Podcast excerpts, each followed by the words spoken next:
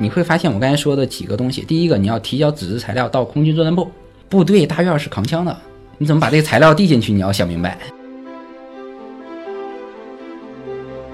我们最开始的时候找他们去合作，他们很嗤之以鼻，觉得你们这个年轻公司懂什么测绘，对吧？肯定瞎搞的。当他们发现他们客户慢慢的为什么都不找他们，都找我们了。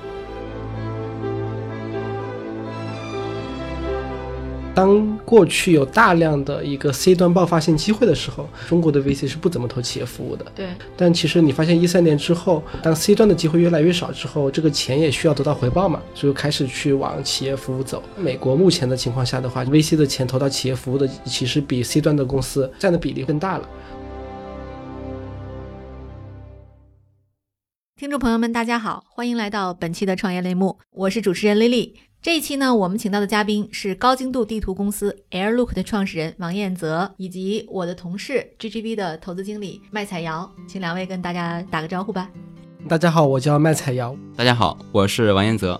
王彦泽，埃洛克航空首席执行官，前云钉网络创始人，前百度资深产品经理。我之前毕业于哈尔滨工业大学学计算机，大二的时候给学校做了一套物流的。自动分拣系统当时被嗯，就是微软杯评为了全球 top 前五十，百度就呃联系到我，破格的招进百度了。二零一四年的时候，跟我百度的同事出来创立了我们第一家公司，叫云顶网络。呃，一五年中旬的时候，从那那家公司退出了，对，然后开始了我第二次第二次的创业，就是我们现在的 AirLook。我们 AirLook 主要做的就是高精度地图领域的一个呃创业项目。对，什么叫高精度地图？它和普通地图有什么区别？我们指的高精度地图是指真的是你。嗯，跟肉眼看到的是一模一样的现实。比如说，我现在站在楼顶，我应该看到的外面的景色，未来我可以在手机端完全复现，就是我也能看到，呃，整个的景色什么样的。当时实际看了几个行业，最开始决定往往过走的话，有两个行业对我比较有吸引力，第一个是机器人，第二是无人机。但机器人坦率说，我觉得落地的真实场景就走进千家万户还稍微有一些距离。然后，但是无人机那个时候，整尤其是工业无人机，其实已经在各个行业开始呃有商业化落地了。然后当时我们我们去调研整个市场，觉得这件事情呃恰巧是一个非常好的时机。这个是怎么说呢？因为传统的用高精度数据采集主要以有人机为主，它特别昂贵，就一平方公里大约是五万块钱就卖到终端。嗯，也就是说政府其实呃每年都需要去更新，那样的话它有特别大的一个财政开支，所以说很多政府是买不起的。所以最开始的时候只集中在于北上广这几个城市在用，中国大部分内陆全都没有用。然后但是呢，无人机成熟之后，我们把这个价格急剧下降，其实市场一下就起来了。对，燕泽，我很好奇啊，因为其实你其实非常年轻，你怎么会发现这样的一个市场？因为你的经验都集中在像百度啊，或者是在学校啊、校园，你怎么会发现就是尤其像这个县市级的这个政府会有这个需要呢？我很感谢到百度。因为百度让我正式的认识了互联网，并且互联网的盈利模式。我我最开始就在百度商业变现部，我知道互联网通过广告变现也好，流量变现也好是如何去变现的。而我真正看到这个市场，坦率说，B 端的市场是我刚才说了一半的市场，那个市场是因为一个存量市场。而我真正的要杀入这个，是我看到了更广阔的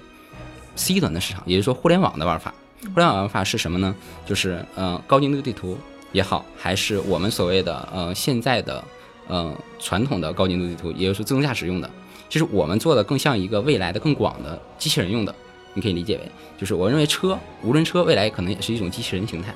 但是，嗯，大家可以考虑，如果有的机器人它在小区里去跑，就不是在马路上跑，对吧？那它一定也会掉一张图，那这个图是什么形态呢？这个图就应该是我们现在做的这种形态。你的第一个用户是谁？你还能跟我们分享一下他的故事吗？嗯，我们第一个用户其实是大兴政府，当时是嗯金额嗯小几百万吧。然后他们主要的诉求是大型拆迁，就是就是我们发现我们还有个特点，就是我们能先知道拆迁这个消息。他们对啊，当然不能用于商业行为啊。他们找到我们的时候，他们的诉求是嗯。我要在公布我拆迁消息之前，我要把这个图全部还原出来。为什么呢？因为一公布拆迁，大家担心有人违建，就是往家里种树啊，然后多盖几层楼出来啊，这些东西后续就赔付就没办法去理赔了嘛。所以说他们要先存个档，就是证明，嗯，二零一六年一月份，你们，嗯，各个乡村你们家的家是这样的，对吧？我就按这个去赔。所以说我们就帮他整个做了一个大型的采集。那后来你们会不会把这个模式复制给这个很多政府呢？其实我们最开始接这个项目，只是看到政府有管理方面的诉求，但是我们并没有把它作为一个呃一个业务去复制粘贴，因为我们迎来的还是觉得，但是他们帮我们打开了一个政府对空间数据的诉求。后来我们发现，其实政府反反复复用的是管理更多，就除了所谓的这个拆迁，这种小概率的事件，小概率事件嗯引发了我们看到的他们普普世概率的一个事件，就是他们的规划。他每年都要去修路，每年都要去修桥，每年都要去看呃房屋有没有违建，这些需求其实是每年都发生的。对，然后我们开始陆陆续续有很多客户进来了。对，这么看的话，其实这个需求它不是第一天就有。哦，这个是个非常传统的行业，其实地信行业是个非常传统的行业，已经存在好多好多年了。你的第一个就创业一开始遇到了你的这个百度的前老板哈，嗯他是你的这个第一个投资人吗？啊、是的，是的。啊，他我我方便知道投了多少钱吗？呃，当时其实他们投了两百五十万，那这个您的这资金的用途用在哪里了？嗯，我们主要用于无人机的，就是低成本化。就最开始我们有很多的那个工程经验嘛，就是做那个大飞机的工程经验，但大飞机其实在航空领域或者是民用领域其实不太适用。那么如何把彩虹那种量级的飞机，它可能整套的航天系统大约四五百万，如何民用化？就像我们现在做到一架飞机才两万块钱，这个中途的话，你是需要很多技术攻关的，并且把原来的工程经验转化成实实在在的可执行的代码也好，还是设备也好。其实我们第一笔资金是做了这件事情，就是把原来需要一千万造的飞机，我们现在可能几万块钱造下来了。就是我跟那个嗯，陈海鹏，就是我们一个创始人，当时见的时候，呃，我就在跟他聊这件事情。我说我看到了那个无人机获取空间数据的这件事情。然后其实我是两个大老板了，就是原来百度两个大老板，他们都在做嗯、大数据公司，他两个都有诉求。说未来就他们就有很大的一个采购量，所以说当时他他们觉得这件事未来一定很有前景，而且看到的是国外的 Google 已经已经开始做了，对，只不过是国内的呃航空管制方面的原因，还是技术不成熟的原因，其实国内一直没有公司去做，对，然后他们也认为未来一定会出现类似的这种公司，在聊天过程中，王彦泽总是刷新我对这个小众领域的认知。譬如他不断提到的航空管制，本是人们出行时都会遭遇的普遍困扰，但对一家商业公司来说，很可能就会成为致命的困难。其实刚才提到一个词哈，我也特别这个感兴趣，就是其实航空管制在中国是非常非常严的。是的，你们怎么面对这种挑战呢？嗯、这个其实在我创业的时候，我把它想简单了，就是最开始的时候啊，我就呃一直在想我如何把成本的获取最低，对吧？设备都是我的，然后这么便宜，我可以漫无目的的去采了，然后这个数据，呃，肯定是最便宜的，然后获取也是最便捷的。但是我确实忽略了航空管制这件事情。航空管制呢，官方其实是有条通路的，但这条通路呢，呃，不太可行。为什么不太可行呢？就是它会导致我们的成本急剧上升。它的批复周期，然后以及空域的使用的一个便捷性，完完全全导致了我们其实采集数据特别慢。我们举北京为例啊，比如说北京如果没有航空管制的话，我们可能整个把北京五环之内采下来，我们需要呃三五天可能就采完了。但如果有航空管制的话，北京的航空管制，我估计我们可能要采三五年。下面有非常多的一些军事生命区啊，还有一些呃保密机关啊，这些地方你都是要绕开飞的。而这些数据呢，它有一个比较核心的 bug 在哪儿？就是这些数据不能对民企公开。那么也就是说，其实对你来说，你没有这些数据，你也不知道你该飞哪，你不能飞哪。那么对政府来说，就是一一刀切，我都不让你飞。但是确实，他们也看到了，就是地信产业对整个的社会的贡献，包括对政府的规划，就是他们会开一个口，但那个口会比较复杂，就是你要走全流程就特别特别慢。比如说我们要嗯、拍一个鸟巢的话，我们要走按原来的流程，可能要走四十天的一个流转，我们才能把鸟巢拍完。当我正式的开始大面积造飞机，然后全国去飞的时候，我立刻就趟了这个雷。然后当时觉得哇、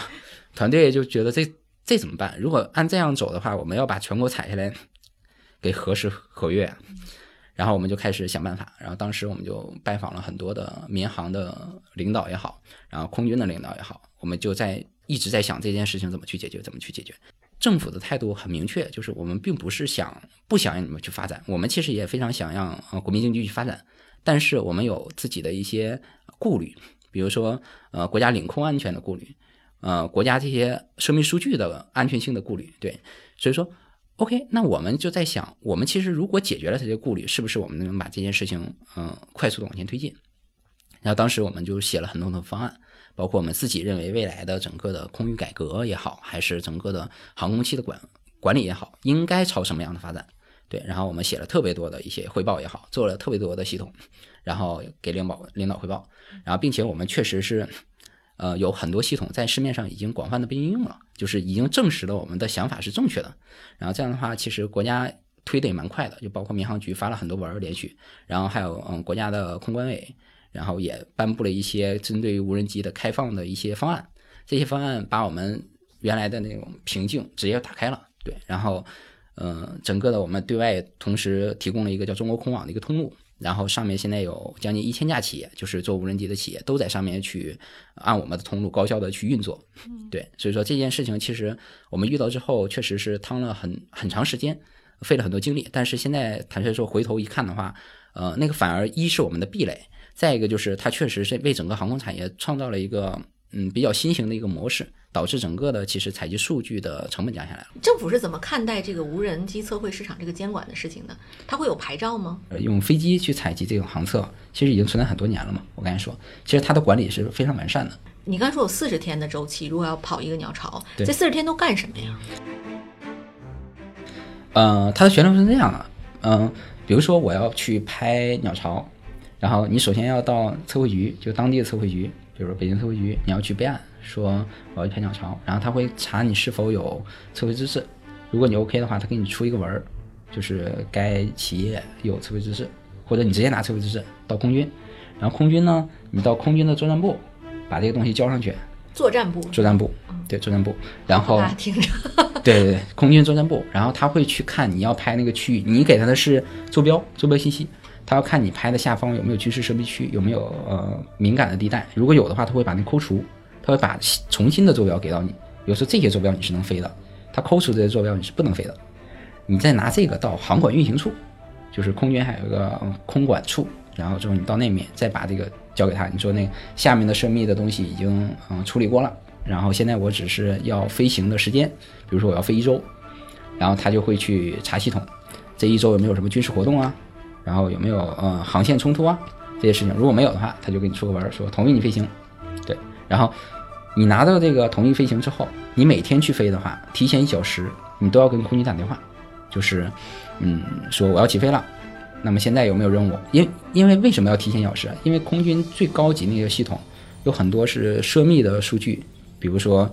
呃，领导人的航线啊，然后调机啊，那个数据可能一小时才会发到发到他们那儿。比如说他知道一小时之后肯定是没问题的。所以说，这也是为什么像我们这种呃民营企业，你要打电话提前一小时问我一小时之后起飞可不可以？他会再查一下数据库有没有更新的数据，如果没有的话，他说 OK，你可以飞。就全流程是这么复杂的一件事情。那现在怎么简化了呢？首先不需要，比如说我是北京公司啊，如果我要走这这条流程，我当然拍鸟巢比较方便，因为都在北京嘛，对吧？那如果新疆我怎么办？那我就要派个人去新疆，对吧？派新疆去办空域，你会发现我刚才说的几个东西。第一个，你要提交纸质材料到空军作战部，部队大院是扛枪的，你怎么把这个材料递进去？你要想明白。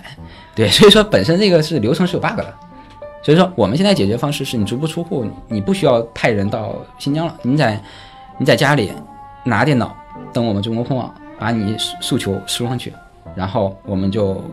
全程帮你办理完，然后批文就是真正的嗯。人民解放军那个红章那个文件，它会以网络形式传到网端，然后你下载下来，就全程你不需要再跟空军打交道。对你刚才说那个中国空网是你们自己做的一个网站吗？嗯，是，就是整个中国空网是这样，就是它呃，它背后还有很多套系统是我们给民航跟空军做的系统，然后实际我们对企业端服务统称发布了一个品牌叫中国空网的一个产品。呃，最开始的时候啊，我我我们其实一直想解决我们自己空军的问题。然后其实这套是我们自用的一套内内部系统，后来我们发现这个事情对整个行业都特别特别的好，所以我们就做了一个网站给它开放出去了。然后开放出去数据就爆表了，就是特别多的公司，包括国企的什么航天实验院呐，然后中石油、中石化、国家电网，你能知道的用飞机的所有的出名的企业都在上面。这个现现在这中国空网赚钱吗？你们收费？呃，我我我们收费，也因为我们自己也也要运营的人嘛。但是我们的收费要远低于他们自己去办，然后以及效率嗯比比他们高很多。所以这个事情难度是说你要打通跟空军的整个这个报备系统。因为如果我是北京的公司，我做新疆的活儿，成本比较高。嗯，就是我要派人出大交通，然后我要处理空域的事情，空域几天不批，我就几个人在那儿一直耗着。耗着，耗着成本都上去了。对，嗯但有了空网，可能帮他们协调也好，还是跟空军的整体的系统打通也好，效率直线上升，他们就速度就上去了。毫无疑问，这是一个充满机遇又面临无数挑战的行业。对投资机构而言，进入这样的行业需要冒的风险不言而喻。作为 Airlook 投资人的麦彩瑶，当时又是怎么想的呢？彩瑶，我也挺好奇的，嗯就是你你，因为刚才燕泽说的这个市场其实比较小众，在我们 VC 的行业里，我们可能像会抓很多很多风口啊，像这样的一个小众的市场，你是怎么发现的呢？VC 投资的其实是一个变革，很多时候变革的话，其实机会来源于变革，就说是一个存量的小市场，但它未来是大市场。你们第一次见面的时候，你他是给你讲的这个故事吗？嗯，是的，嗯，对你当时被说服了吗？嗯，还是几次之后才相信这个故事？我觉得，就我们投资来说的话，第一的话就是说，第一次见面一般都是一个小时聊一个小时，这个时候的话，你是从逻辑上判断这件事情是否合理，所以说逻辑上是肯定是被说服了，所以说我们才会接下来去做进一步的工作。那但是其实我们也是在跟燕泽的一步步的接触之中，来越来越被这件事情说服的。就因为我们会去他公司去看，嗯，到底整个团队什么样的，目前整个研发的进度怎么样的，我们也去了他们的飞机场，然后去看他们飞以及真正是怎么在采数据，然后采好了之后的话，数据到到底显示在电脑上怎么样的，怎么处理的，然后我们一起讨论了很多未来可能会遇到的问题，以及如何去解决这个问题。我相信可能很多听众都非常好奇，就是这个无人机的这个高精地图嗯测绘这个行业，它怎么付费？就是它的收费是以，比如说以这个测绘的这个这个面积来算吗？还是测绘的时间，还是难度？到它是什么维度的收费呢？嗯、它分两种，纯 to B 的其实是以面积收费的，政府的价格可能在五万一平方公里人民币，然后我们现在实际是一平方公里大约是四千左右，就人民币，就按平方公里，然后它每年是，比如说我的管辖是两百平方公里。那么每年你要更新的话，就每年保证这些预算，然后我帮你更新一遍。但 C 端它就嗯比较特别，其实 C 端更多的他们倾向于是调用付费，比如说未来我们在嗯地产公司平台上想去看这个小区，因为因为我们买房也好，租房其实是有看小区环境需求的。那么这个环境，我当买房的时候是九月份，对吧？那么春夏秋冬它的景色是什么样的，对吧？然后乃至我站在这个七楼，比如说我想买七楼的房子，七楼我看到窗外的景色，以及整个的光的光照，其实我们如果有这些数据的话，都能仿真出来，对你来说有特别多的参考价值。对，所以说类似于这种平台的一个调用，主要是以呃访问量收费，比如说一次一分钱，对，或者是我们跟平台结算，并不是跟终端用户是结算，对。对，很标准的互联网思维哈。呃，坦率说，因为我之前在百度啊，就就看到学到的，其实就是这种付费方式，对。因为我我刚才听了很多故事，都是说你这个创业初期的这个一些成功的经历啊。我想知道，就是你创业这三年，你遇到的最大的障碍和挑战是什么？第一个就是其实刚才说到的那空域的问题，嗯对我只是觉得我一定能解决，但是没短期内就是没想到解决方式，我就会很懊恼，天天天天约领导嘛，对吧？领导时间也很麻烦，所以说我们其实那个时间我会觉得进度比我预期要拉慢了，因为最开始的做这件事的进度，我我排的还是比比较激进的，但是中间出了。呃，空域这件事情就导致了我们后面的事情的 delay，就导致前面的事情一直不解决，我就觉得我一直在浪费时间，在浪费时间。然后第二个遇到障碍是，呃，紧跟的是数据在整个的嗯、管理方面的一个事情，就是数据的管理对于公司来说其实是个比较大的挑战。我刚才说了，其实我们要大面积去呃去飞也好，还是去处理也好，它有一个呃悖论，就是我们想直接往互联网方式去用的话，你会发现我们需要前期投入烧特别大的资金量。比如说，我要把全国都采了，采了之后才能跟这种互联网平台去调用。那这这种烧钱模式，大面积去烧钱，包括我们现在对公司来说，如果我们这么快有这么多的数据，我们要去解决存储的问题，要解决计算的问题，要解决调用的问题，瞬间呢，我们资金需求是巨大的，然后以及对我们团队的考验也是巨大的。所以说，当时就一直在想，如果纯单纯的走 C 端烧钱模式是不可行的，或者是短期内是不太靠谱的。所以说，当时实际就去看了 B 端市场，然后那也是真正的解决了那个问题，就是 B 端本身其实就有很多钱可以赚，并且 B 端市场其实你如果你要去呃维护好的话，你会发现图在用到 C 端的时候已经赚钱了，也就是说你再往互联网去用，其实边际成本几乎是零。嗯然后这样的话，其实你可以轻装上阵，它不是一个纯烧钱的商业模式。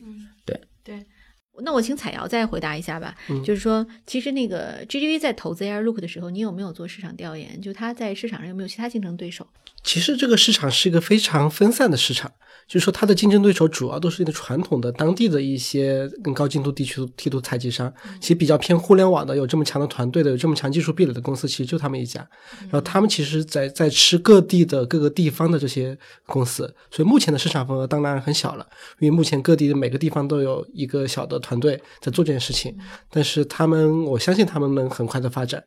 全国做这件事情的其实有上千家公司，我们调研的何止上千家，可能几千家公司，每年营收大约是一千万到三千万的，特别多。他们都在做一种所谓的地头蛇的生意，就是一亩三分地。我北京可能有四五家，然后天津可能有四五家，他们只做他们呃区域内的一些一些生意，然后他们的主要的盈利模式是项目制，就是政府有了找我们去采，他们更像一个呃叫服务提供商，他们自己没有数据，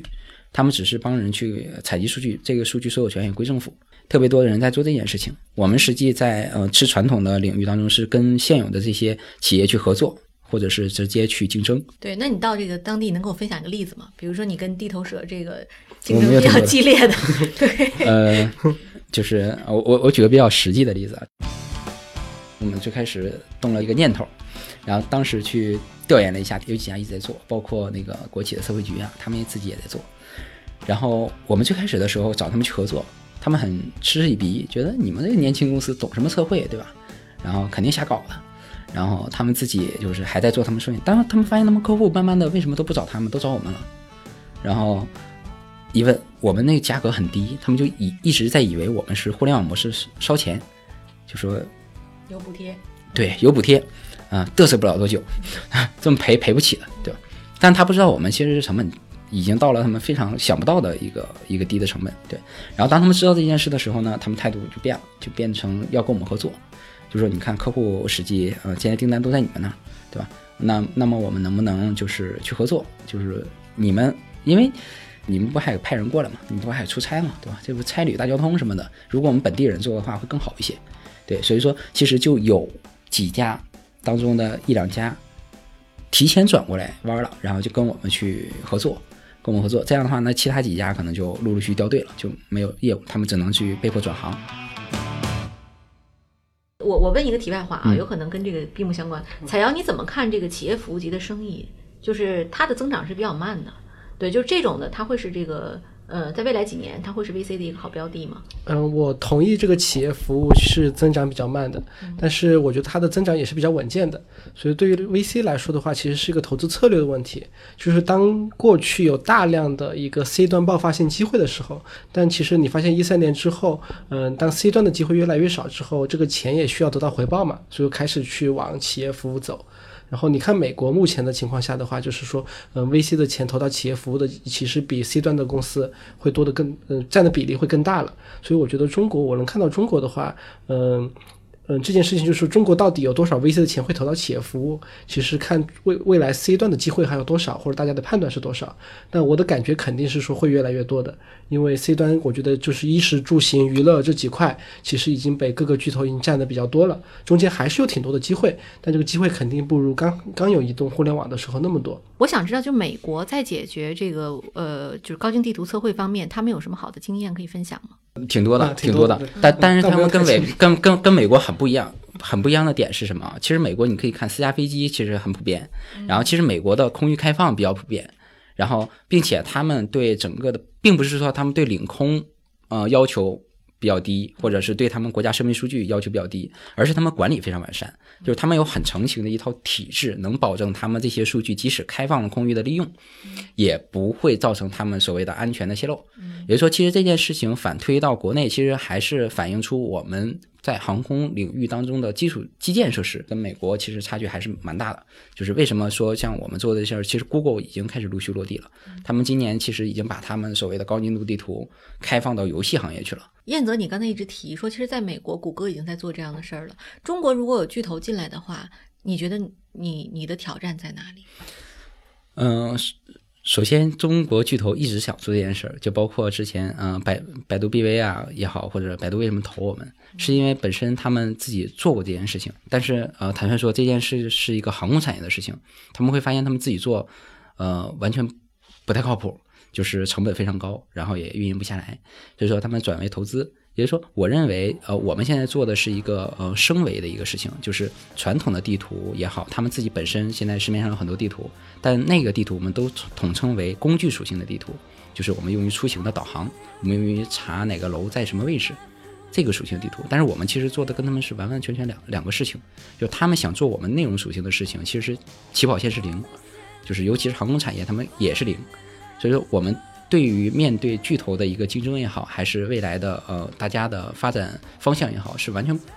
不一样的。就是他们可能会继续的基于 LBS 做一些事情，就是工具属性，把地图如何做得更好，然后导航更精准，然后效率更高，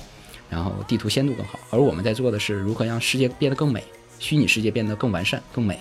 然后更多的内容属性的事情在上面跑。对，实际我们我觉得我们跟巨头现在做的是两码事儿。第二就是，如果他们做这件事情，他们的起步应该是零，至少我们看到我们现在应该，我们不能说我们是一是二，但至少我们现在零点五是达到了。我觉得他们最可能做这件事情，只能是收购会比较靠谱。呃，我听下来还是说创业公司它传销好掉头，也很灵活，就从成本上到人员结构上到遇到困难的这个克服问题上，都还是有自己优势的哈。是。好，本期节目就到这里，感谢大家的收听，我们下期再见。好，谢谢各位。好，谢谢。